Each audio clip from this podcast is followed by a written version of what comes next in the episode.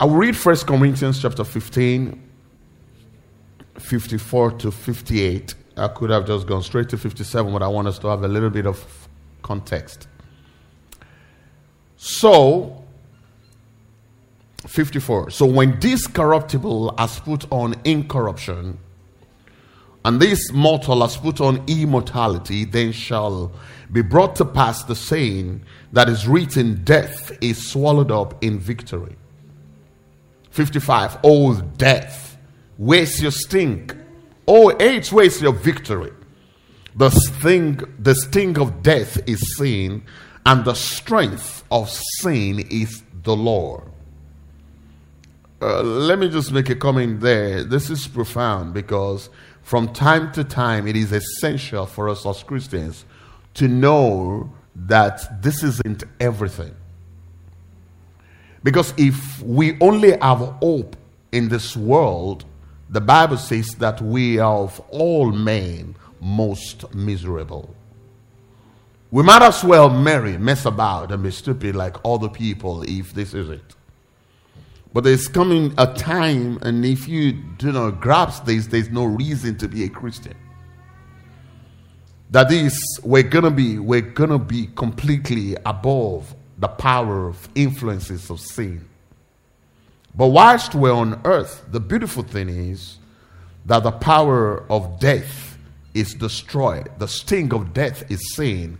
The strength of the sin is the law. But because we are not under the law, we have been liberated from the power of sin and death. Glory to God. But then, before you get there, he was trying to do a presentation in the fact that our life is beyond this and that there's something that is more profound than the things that we could see. And in the book of Corinthians, a lot of things happened. And in this particular place, it was talking about the resurrection of the dead and it was talking about some mysteries. And then after his presentation, then he gets to this place that we shouldn't be afraid of anything and we shouldn't be swept away. So he says, But thanks to God in 57, who gives us victory through our Lord Jesus Christ. Look at 70 percent, I've got victory. But thanks be to God who gives us victory through our Lord Jesus Christ. 58. Therefore, my beloved brethren, therefore, Therefore, based on all of this, hallelujah, based on the fact that we have a glorious expectation of the presence and the power of God, we have a glorious expectation that one day we're going to be with Him, hallelujah. Based on all of these things, because many things will happen to dissuade you. Many things will happen to confuse you. Many things will happen to shake you. Many things will happen. There will be dimensions of doctrines. Now, if you look at this place, it was actually quite doctrinal because it was talking about people who mislead people and tell them about stuffs that are not in, in agreement with scripture. There's so many things that would want to move us. There's so many confusion that would happen. There'll be so many questions that you'll be unable to answer. But it says, But thanks be to God who gives us victory through our Lord Jesus Christ. But then, what am I supposed to do? Then he says, Therefore, my beloved brethren, we're, we're brothers and sisters. Therefore, my beloved brethren, be steadfast, immovable, always abounding in the work of the Lord, knowing that your labor in the Lord is not in vain, or knowing that your labor is not in vain in the Lord. But I want to show something here before I begin to break this down. All I just wanted to do today is to stay with 58 and just talk about those four things. But before that, I want you to know this anything you want to do in Christ, anything you want to do for God, must have a starting point in Jesus. That's always the starting point.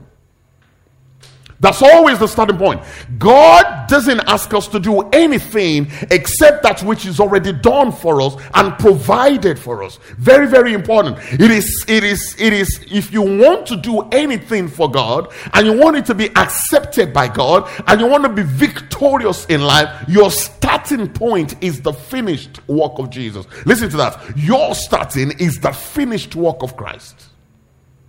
And this is where a lot of people get it wrong because they want to start their own stuff within themselves based on their own power, based on their own ability. No, your starting point is the finished work of Christ. So he says before the therefore, before giving you advice, before telling you what to do, he says, But thanks to God who has given us victory, who gives us victory through our Lord Jesus Christ. Thanks be to God who gives us victory through our Lord Jesus Christ. Now you need to understand that you are already victorious in Jesus.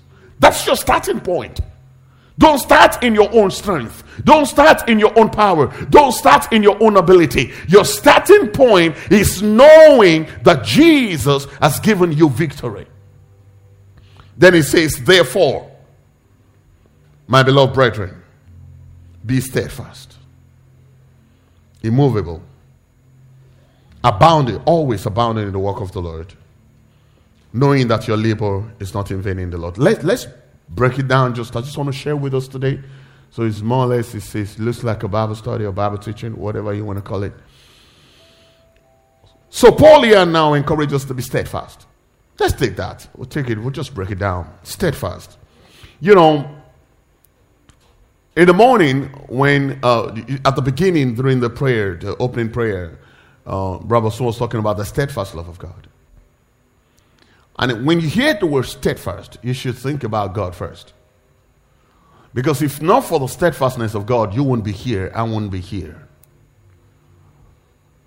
The steadfast love of the Lord never ceases.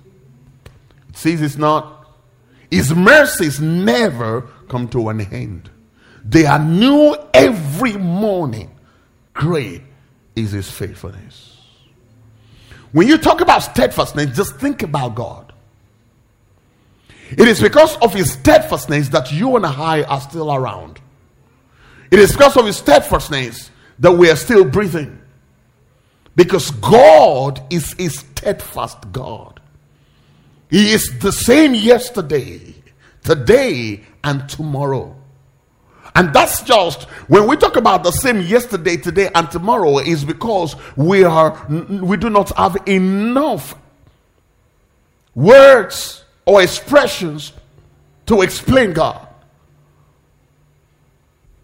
Because God exists before yesterday, and after tomorrow, there will be God. The steadfastness of God is eternal is beyond times, is beyond dispensations. And so when we say yesterday, today, and tomorrow, it's just so that we that is all the time that we can think of. Just because God is beyond our thoughts. God is steadfast. God is steadfast. And so the Bible now, when we think about steadfastness, I think that's easy for you to understand now. When you know God is steadfast, it's because of his steadfastness that we are here. He has not failed us. He will not fail us. Amen. Amen. He is steadfast. Praise God. Just imagine if God had been unsteady. Just imagine if God has been very fickle. Just imagine if God today will be God, tomorrow is not God. Just imagine if God loved you yesterday, today is on vacation.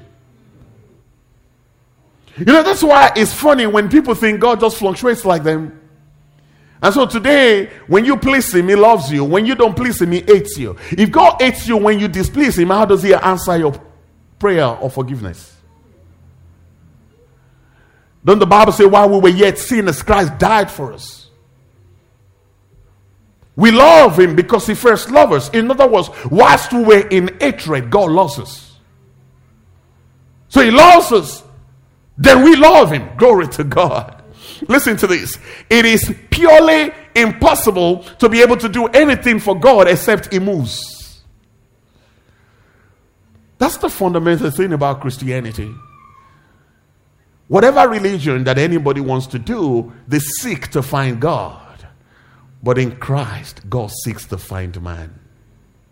Wow. For what kind of righteousness or steadiness or faithfulness would you ever have that will qualify you for God? The Bible says all of our righteousness They are like filthy rag before the righteousness of the Almighty God. The Bible says, even when we are at our wisest, the foolishness of God is wiser than the wisdom of man. That's how big God is. But you know, all of that, God is steady. And that's why we are here. You're not going to look for him and you won't find him. You're not going to knock the door and he's not there. Seek, ask, and you shall receive. Seek, you will find. Knock, and the door will be open to you. There's not a time that God is absent. He that watches over you, he doesn't sleep, he doesn't slumber. Amen. He is always awake because of you. Amen. I'm going to know that if God chooses to sleep, he can do whatever he likes. But he's never tired, he's never weary, he's always steady. That's why he gives you strength when you are tired. That's why I can give you strength when you are weary, because He is not tired, He is not weary, He is strong. Hallelujah. We serve a steady God. Look at your neighbor, tell the person, My God is steady. Tell the person, My God doesn't fluctuate, He is always there. He is Jehovah Shammah. He is steady. Glory to God, He is steady. Amen. So I don't know what you're going through right now. You're thinking, uh, uh, God is steady. He'll never fail, he'll never falter. So when we think about steadfastness, I'm not, I'm not talking about God, that's just by the way, uh, you know, because I can I talk about steadfastness and not of God. So for us, in the same way, that gives us a good platform to understand. So let's take that first one steadfast. The question I want to ask you is this Are you steadfast? Are you settled in your faith? The word steadfast, eh, if we quickly go back to Hebrew, I won't, I won't say that. But you see, it means the word, it, it starts from the word hedraios, which means to be seated. It means to be seated. You know the way you're seated now? That's what that's the root word, is to be seated. So when you're steadfast, it means you are sitting down, you are settled.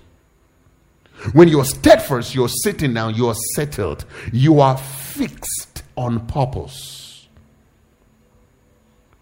And some writers says that you have moral fixity. You're, you're steadfast, seated, sitting down, settled. Amen. When a Christian is not steadfast, they're not settled in their faith. When a Christian is not steadfast, they need follow up before they can come to church. When a Christian is not steadfast, they need somebody to, to, to encourage them to come to church. They're not settled in their faith. When someone is not steadfast, they need a lot of prompting up and encouragement and pushing and doing all of that because they do not have the they, they, they, they do not have a fixed purpose when it comes to their faith. Fixed. They're not seated in their faith. They're not settled in their faith. They're not sitting in their faith. You know, now you know when you when you have a visitor in your house, you're most likely going to be able to tell whether they're going to stay long. You can just judge by them standing up or sitting down. True or false? If I come to your house and you're just in a hurry, I'll probably stay outside. You remember the way you were outside of people's house in COVID? Amen. you probably stay outside because you can't stay. And if you actually came inside the house, you're probably just going to be there for a few seconds. You're not going to sit down. And then if people will be pestering you, please sit down. You know what they're trying to do? They're trying to make you stay longer. Are you getting my point? They're trying to stay longer. There's something about sitting. So the word steadfast, hedraios, I thought I wasn't going to say, I've said it. Now, you see, that's what it is. It's hedraios. You see, it means to be seated and settled. You're comfortable in your place. You're settled in your faith.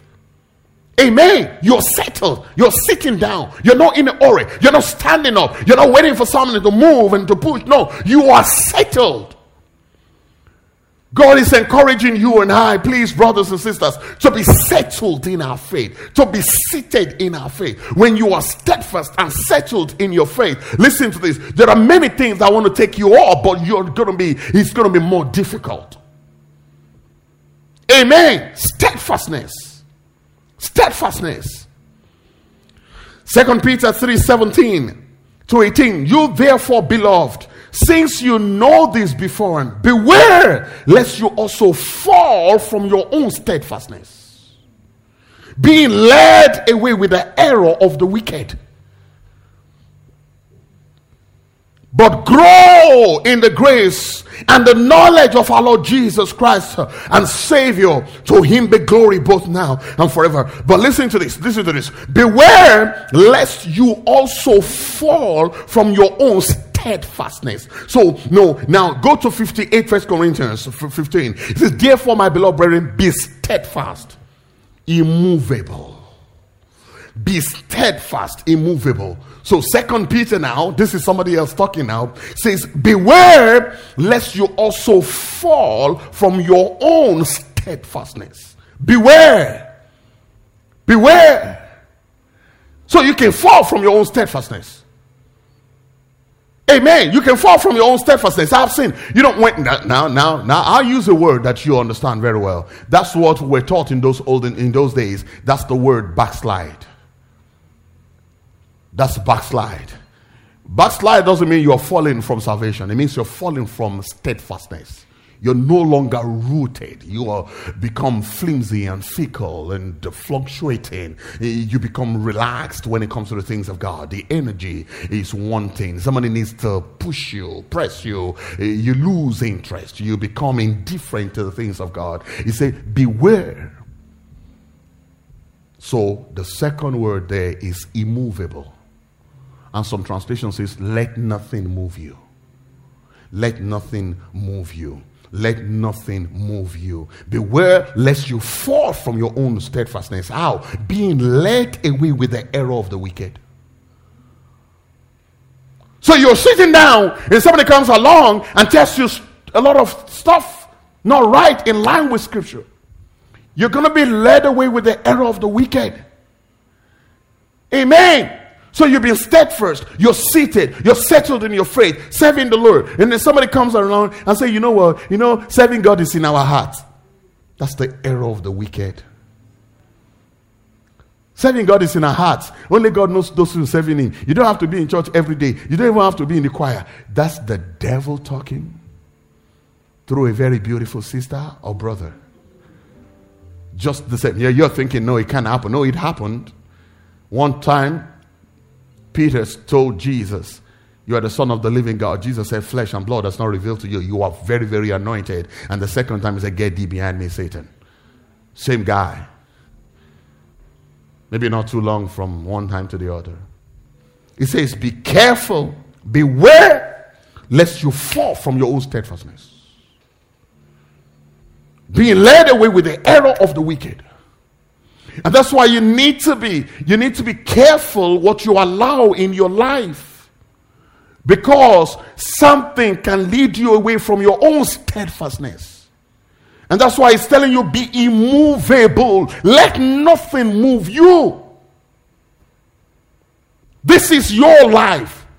Don't be don't don't be apologetic about it. This is who I am. Be steadfast in your faith. Sit and settle in your faith. Take your road, be settled, and let nothing move you. Beware lest you fall from your own steadfastness, being led with the error of the wicked.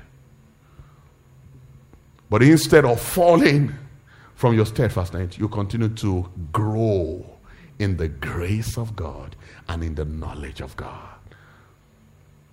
Because if you are not growing in the grace of God and growing in the knowledge of God, then the chances that you can easily be led away by the error of the wicked is very high. Oh, come on, are you listening to me now? It's high. Because now you're steadfast, you're serving the Lord, you're not feeding yourself, you're not growing in grace. There's no prayer, there's no God's word. You're not building yourself. You don't have time for the scripture. You don't have time for the Bible. You don't have time to build yourself up. You know what's going to happen? You're going to become weaker in your steadfastness, and then it's easy for you to be swept away.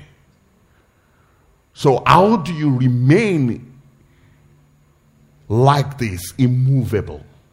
Grow in the grace of God, grow in the knowledge of God. He said, This is what you do instead, so that you're not being led away with the error of the wicked. Are you settled in your faith? Are you content with what you have in Christ? Are you fine with what God has done for you? Or you're still looking here and there, trying to fix things and trying to find what will work. You need to be seated in your faith. Glory to God. Let nothing move you. Many things are happening around you. There are many things that might want to affect your heart. There are so many bad stories, there are so many painful stories. Let nothing move you. somebody tells you that all the stories will be always be beautiful, that's not true. You're going to hear something that's going to sadden your heart. You're going to something that's going to happen. You're going to think, why is that going on? But let nothing move you because all of these things, the intention is to move you. It's to move you. I'll give you an example.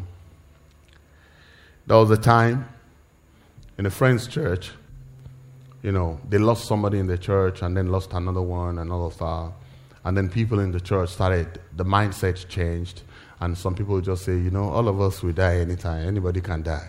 See, that's exactly what the devil wants. They've been moved from their steadfastness of faith in believing that I shall not die, but live to declare the works of God.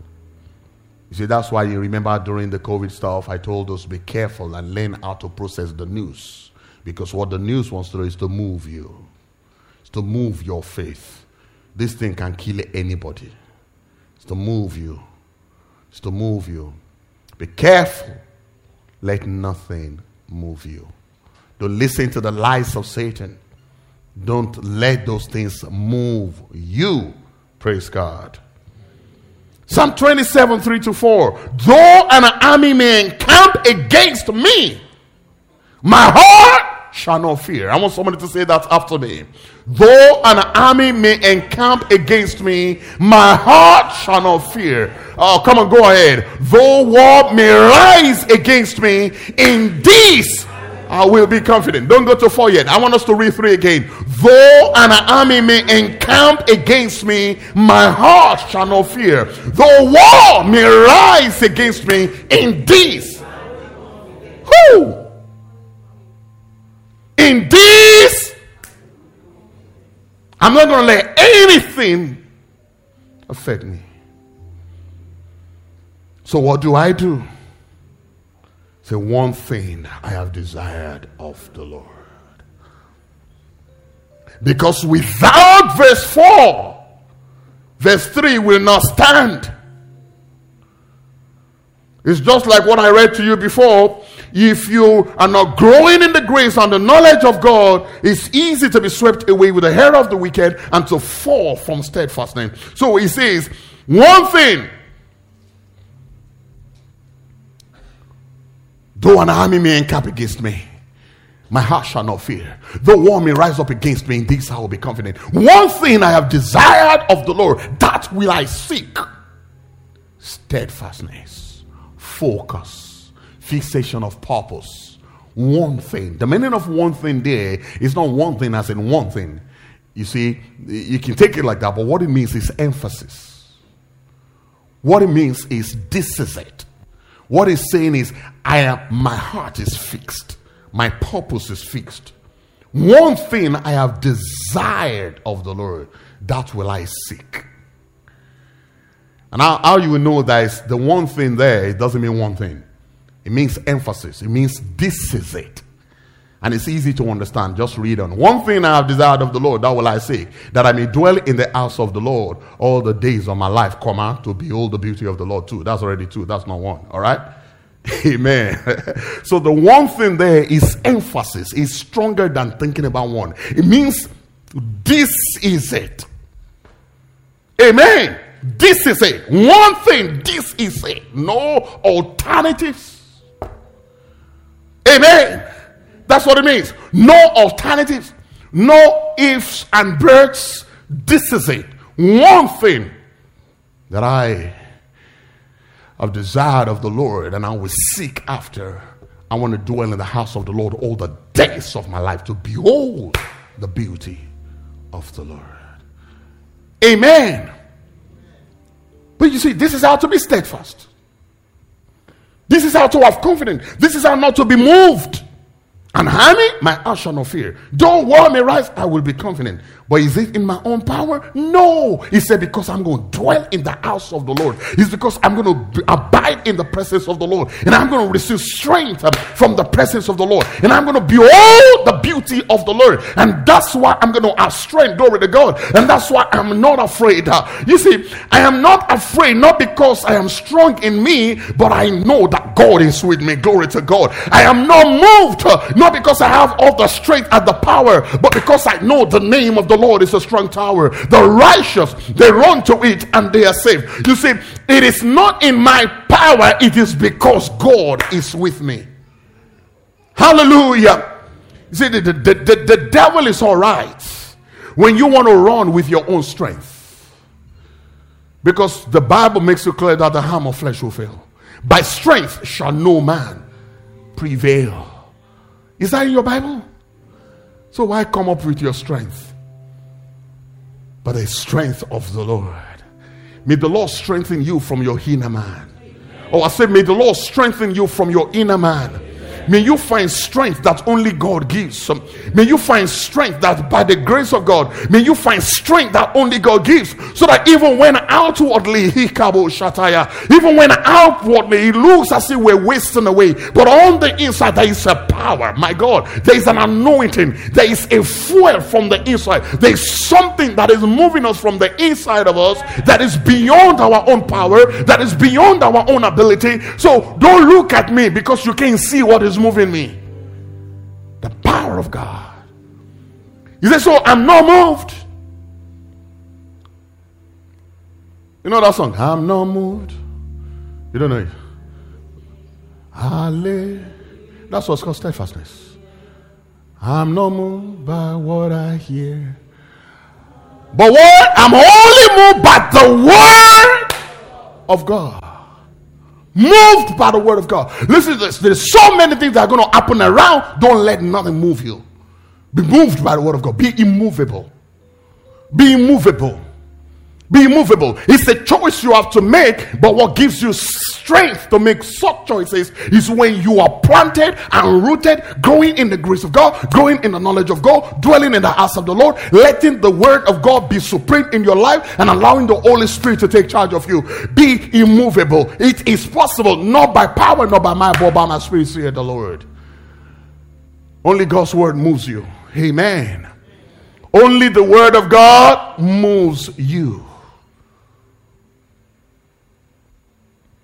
Wait, wait a minute. If you're not steadfast in your faith and you decide to move, what can you move? When the Bible makes it clear, but by worrying, you cannot even add a cubit to your own life. Oh, wait a minute. Let's even say you are permitted to worry. Then what do you get after it? All right, now things are going bad. Okay, go ahead and worry and move. Is that going to change it? Will that change it?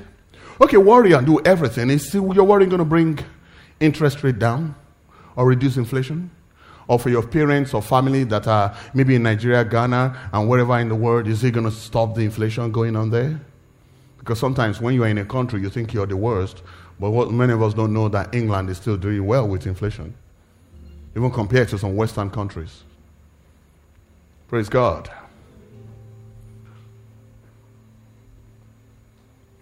Somebody was telling me I think in Canada now, I think house prices are already wanting to go down. That's not happened yet in UK. So you think UK is the worst? No. There is no place that is better than any place. The place that is best for you is the place that there is God. If God be for us, it doesn't matter where we are, if God be for us, if God be for us, who? What? If God be for us, it doesn't really matter what is against us. Though an army rise up, though war break loose, though the news is not favorable, if God be for us in all of these things, look at someone, tell person you are immovable. So let nothing move you. Let's move on quickly. And then, so, therefore, my beloved brethren, be steadfast. Look at your neighbor, tell the person, you are steadfast. You are strong, settled, established. Wow. Look at that person again and tell the person you are immovable.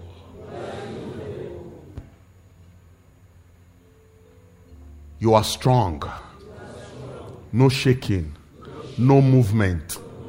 You are solid. No evil can move you, no disease can move you, no bad news can shift you. You are rooted in Christ. And then he moves on now. This is very important. So we're back to First Corinthians chapter 15. Be steadfast, immovable, always abounding in the work of the Lord. Who? Listen to this statement. Spiritual indifference and idleness will definitely affect the steadfastness of your faith. Spiritual indifference Spiritual indifference. You know what I, what, what I mean by that? Spiritual indifference is you're cold. God says, seeing that you're neither cold nor hot, I will spill you out of my mouth. God doesn't like it. The Bible spoke about God looking for someone to destroy the enemy, and it found Jehu who drove furiously. Spiritual apathy is dangerous. And what our environment and the world wants to do now is to make our spirituality indifferent. Just to make it easy, relaxed, no big deals. God loves us anyway. And after all said and done, God loves us. No matter what you can do. And I'm one of the first person to preach that. God is not angry with you. He's never angry with you. You cannot out. You cannot. You cannot undo the goodness of God because of your own personal wickedness. You cannot do evil sufficiently enough to make God bad. God is not going to change his own standard of purity because of you and suddenly quickly become a wicked God just so that he can punish you. No. And so we become so relaxed and we forget what I want to speak about now. It says, be steadfast in your faith. Be immovable. And I've told you why. We can spend, we can spend time on that, but I think the Holy Spirit has spoken to your heart. Be immovable. Many stories will come, stuff will come. People will preach stupid things, people will do things. Let me just say this, by the way. Listen to this. The Christianity that cannot change your moral framework is fake. I'll explain. It can't be God and still not be God. It can't be God and be Satan. You can't have God and your moral framework is not altered. You can daily be in the spirit and be comfortable with unforgiveness. You cannot. You can't. It's impossible. It's impossible. You see, this is some of the lie of the devil. Listen to this. You cannot drink milk. And milk is not in your body. Anybody here, you have, you know, you remember when you were in school in those days that your parents didn't have a lot of money, and then you lied to your friends that you had bread and egg in the morning, or just follow the story now. And then you told your friends you had bread and egg in the morning, and something went wrong with your stomach, and then you started vomiting, and it was eba and egusi soup. Eh? Am I talking to anybody here? Uh, because it's not what you say that it will matter, it's what goes in. Amen. It's what goes in that comes out. You can tell anybody, you, you, you know, oh, this morning, you know, I had, I had a nice breakfast, uh, you know, bacon and egg, full English breakfast. And then we just saw it's a egusi soup. That's it. That's all you've had. Because you see, it's what you take in that comes out. So the same thing with God. When you take God in, Hallelujah. And you take the word of God in. What's going to come out of you is God. God, for out of the abundance of the heart, the mouth speaks. Out of the abundance of your spirit, your behavior is formed. Listen to this. Show me a man, and I will tell you the spirit of the man. I'm telling you the truth. You see, what we see on the outside is a representation of what is inside. If you're always angry and dull, there's something wrong with your heart. We can try to shift it, but you see, we can't help you. Always moody, always sad, always angry with somebody, always complaining, always grumbling. Now, it's not the people that are your problem. You are your own problem because something is wrong with your own heart. Because you see, we're quick to blame people, we're quick to shift it. No, it's you. So let's move on now. So it says, be steadfast be immovable. Oh, I just struggle to get away from this being immovable. Amen. You see, when you are a Christian, you have to get to a place that some things are settled. You must have fixed moral boundaries. You see, there are suggestions people can bring to you. There are things that people can say where you are. Uh, you understand? It, it, could even be your sister and your brother that there are things they won't say when you are listening. Don't let nothing, don't let anything move you from the steadfastness of your faith. Are you still with me? Always abounding in good works. God expect good works from us. I've explained this thing to you. Listen to this. The good works pre salvation are not acceptable to God. They, no, let me put like this good works before salvation cannot take you to heaven. But you cannot have salvation and not have good works. It's not what you try to have, it's who you have become. Hello? It's not what you are trying to be, it's who you have become. You see, this is how Christianity is supposed to be. You shouldn't have to pray that God help me to forgive. No, you shouldn't have to pray. He says, he says, he says, they will not be taught my law, for I will write it upon the tablet of their heart. You shouldn't have to pray and pray and fast for you to forgive someone. No, that is the long road to the place because you're doing it in the flesh because you're trying to fix it. You're trying hard to be what God has made you to be. Just be what God has made you to be.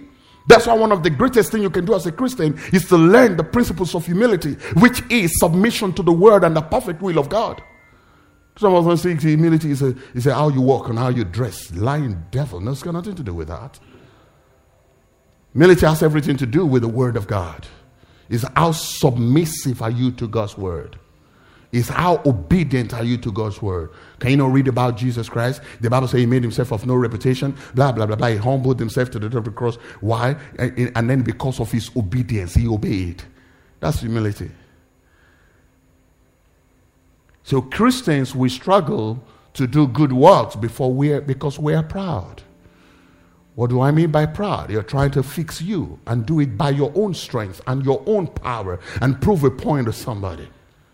No, you need to just learn to relax and trust the Holy Spirit and depend on the finished work of Christ. I told us before at the beginning, listen carefully to this. Your starting point is the finished work of Christ. The meaning of that is whatever you are starting has already been finished. Is that not good news? So, why do we like the kind of Christianity that makes life so hard? The one that you have to fast and pray before you forgive? The one you have to fast and pray before you have wisdom? Amen. Abounding always, always abounding in good works. Idleness is dangerous. You can't be a Christian and be steadfast and be immovable and you are idle.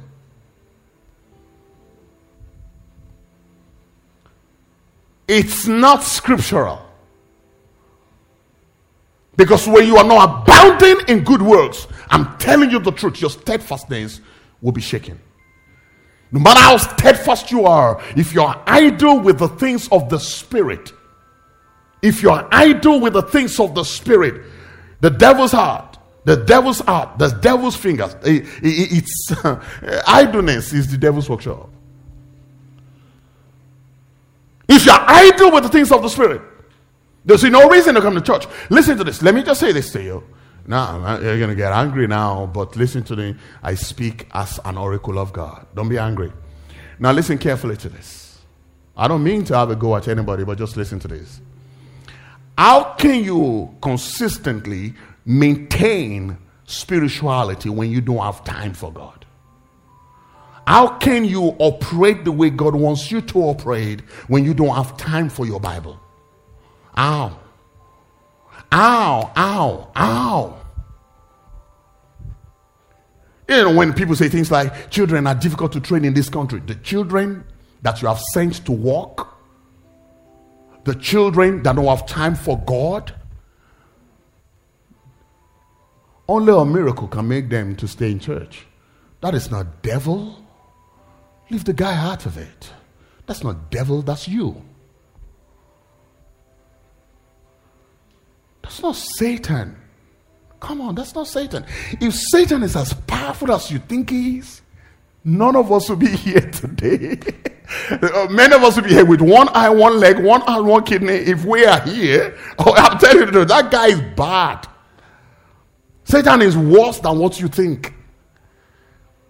If not for God, no, no, listen to this. The Bible said the son cannot perform his enterprise. If the guy can do what he wants, you won't even be here. So those things you are complaining about the guy, the guy is thinking that if I am the one, if I am allowed, if I am the one, look at some 30 person, God doesn't allow the devil to have a free whatever in your life. You know, God doesn't allow the devil to have a free go in your life. No, no, no. Jesus said, I saw the guy fell from heaven. Said, Nothing shall by any means hurt you. No weapon formed against you shall prosper, and every tongue that rises against you in judgment shall be condemned. Everything you complain that the devil is doing for you is not the devil. The guy is not that powerful. If you think, if you allow that guy in your life, you won't be here. When you see people on the street that the devil is doing with you, we know. Hello, you we know. I'm telling you, that guy is dangerous. Amen. Look at your neighbor. Tell the person abound in good works. Abound. So what he's saying is we should not just do good work, we should just do enough. Now, all everything I've said, I've just told you about doing good works. But that's not the scripture. The scripture says always abounding in fact, here now, Paul was not interested in just doing good works. Paul is interested in abounding in good works. And this is profound. The word translated abounding here means to superabound in quantity and quality.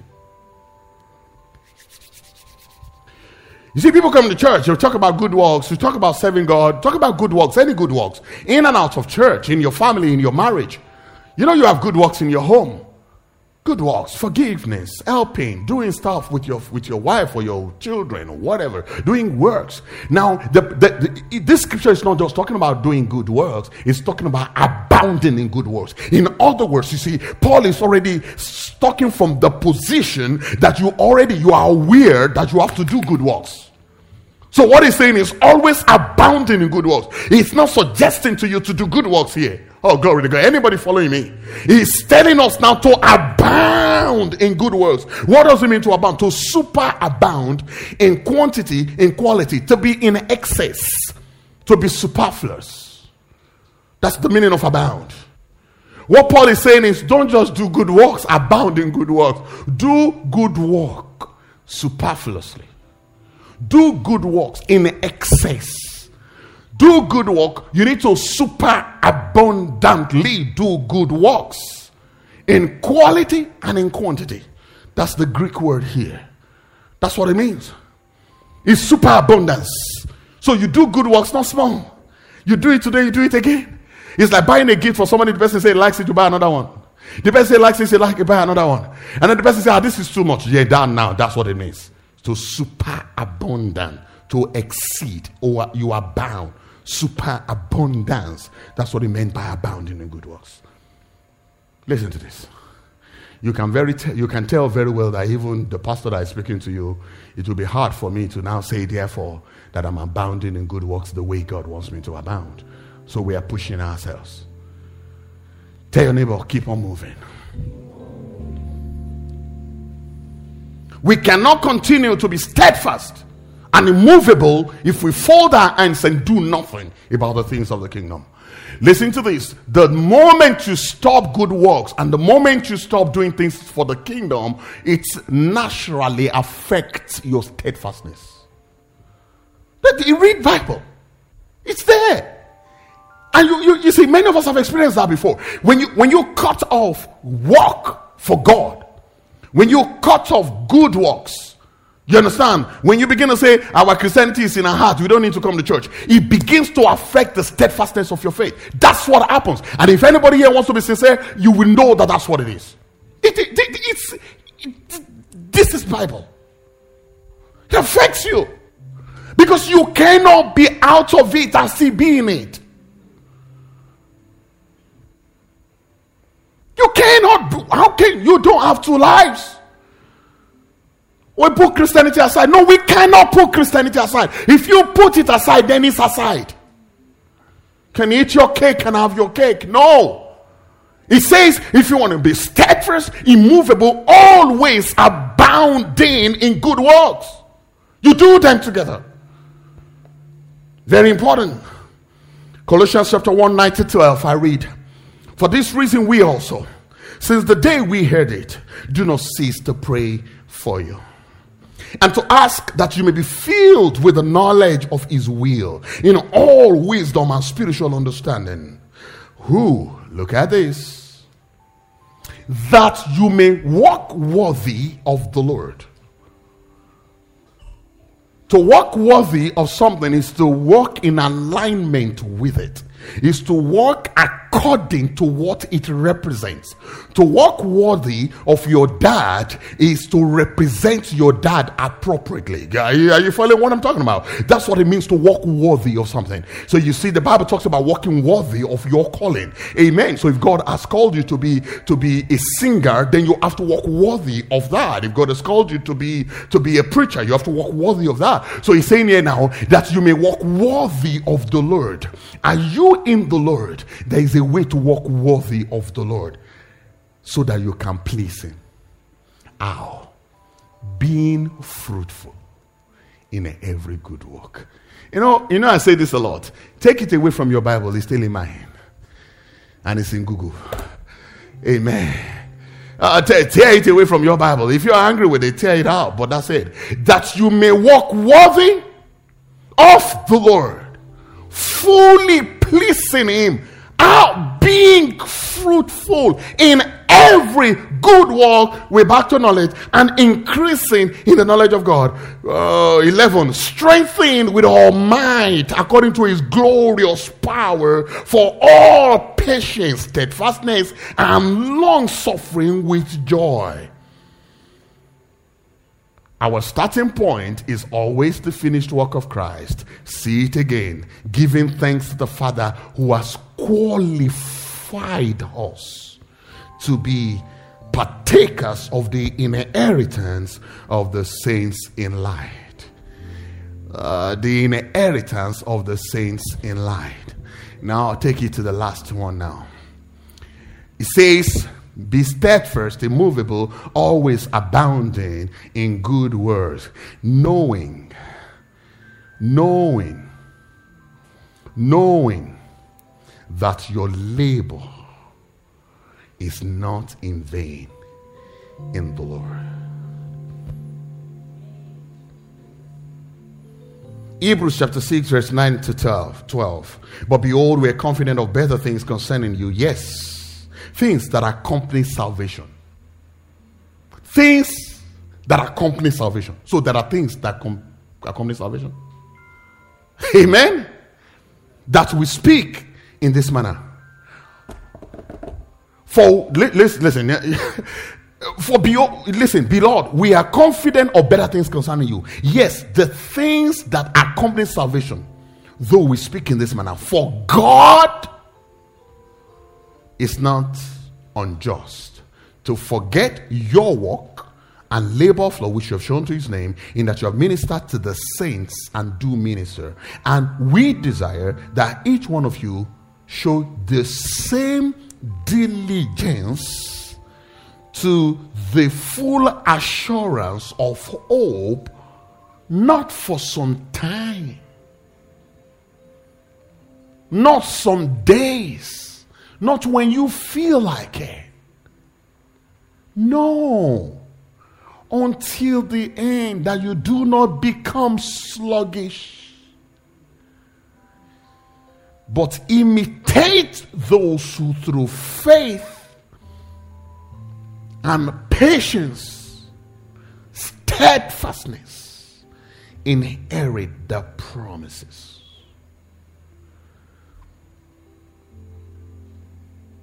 The day it registered in you, listen carefully to this. You know, we say this thing a lot God will not forget your labor of love, which you have shown to the saints. Knowing that your labor in the Lord is not in vain.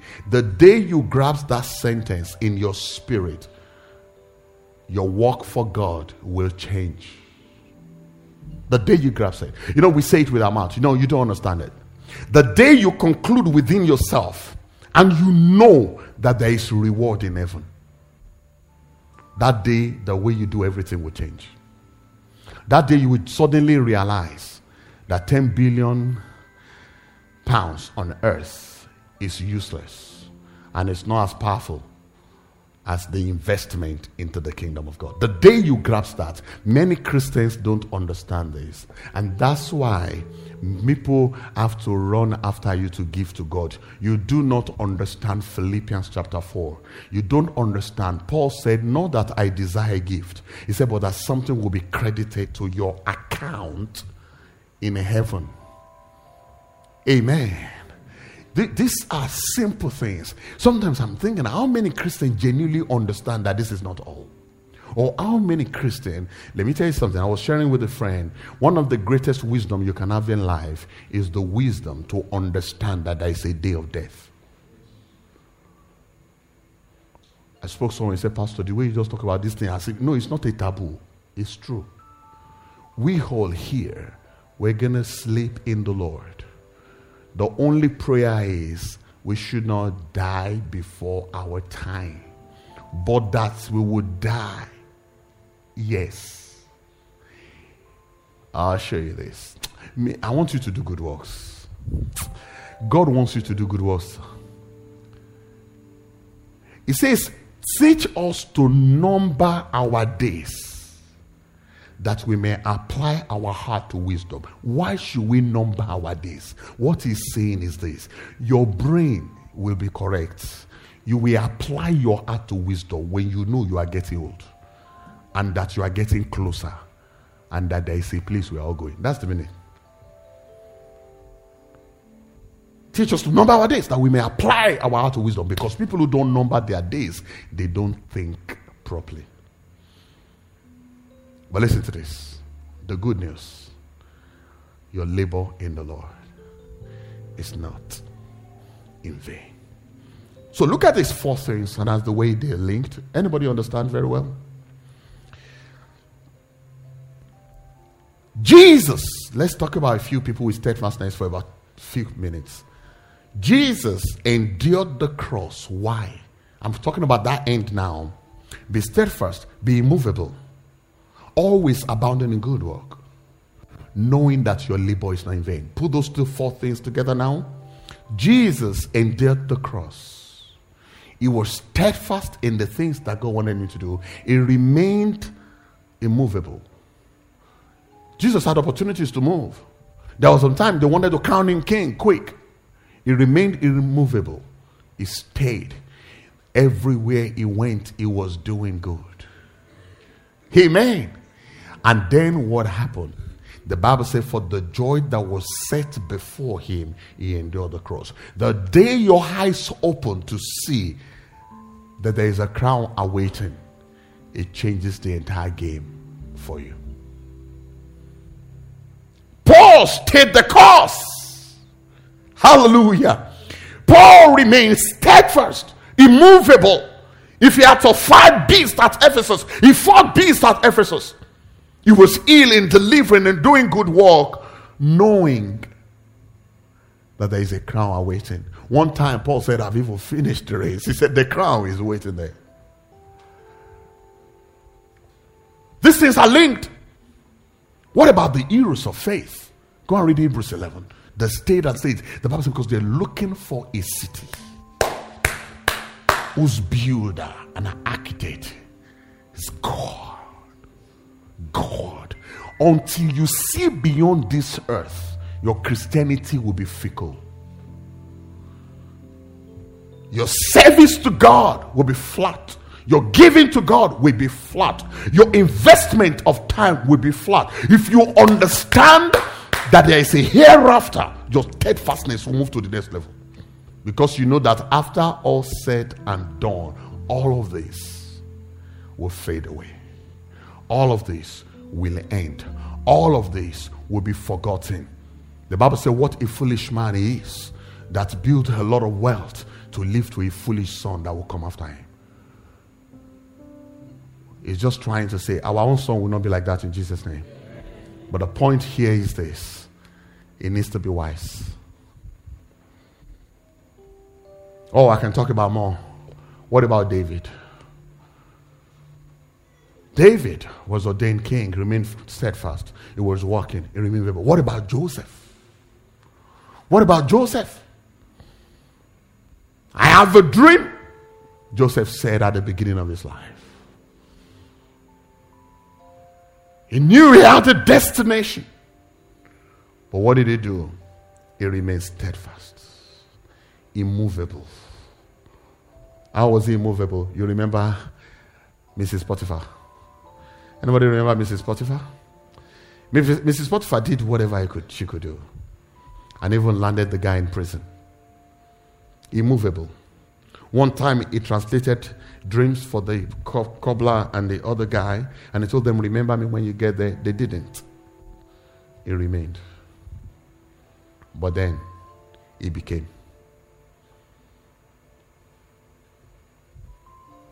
Be like those who, with patience and faith, inherit the promise.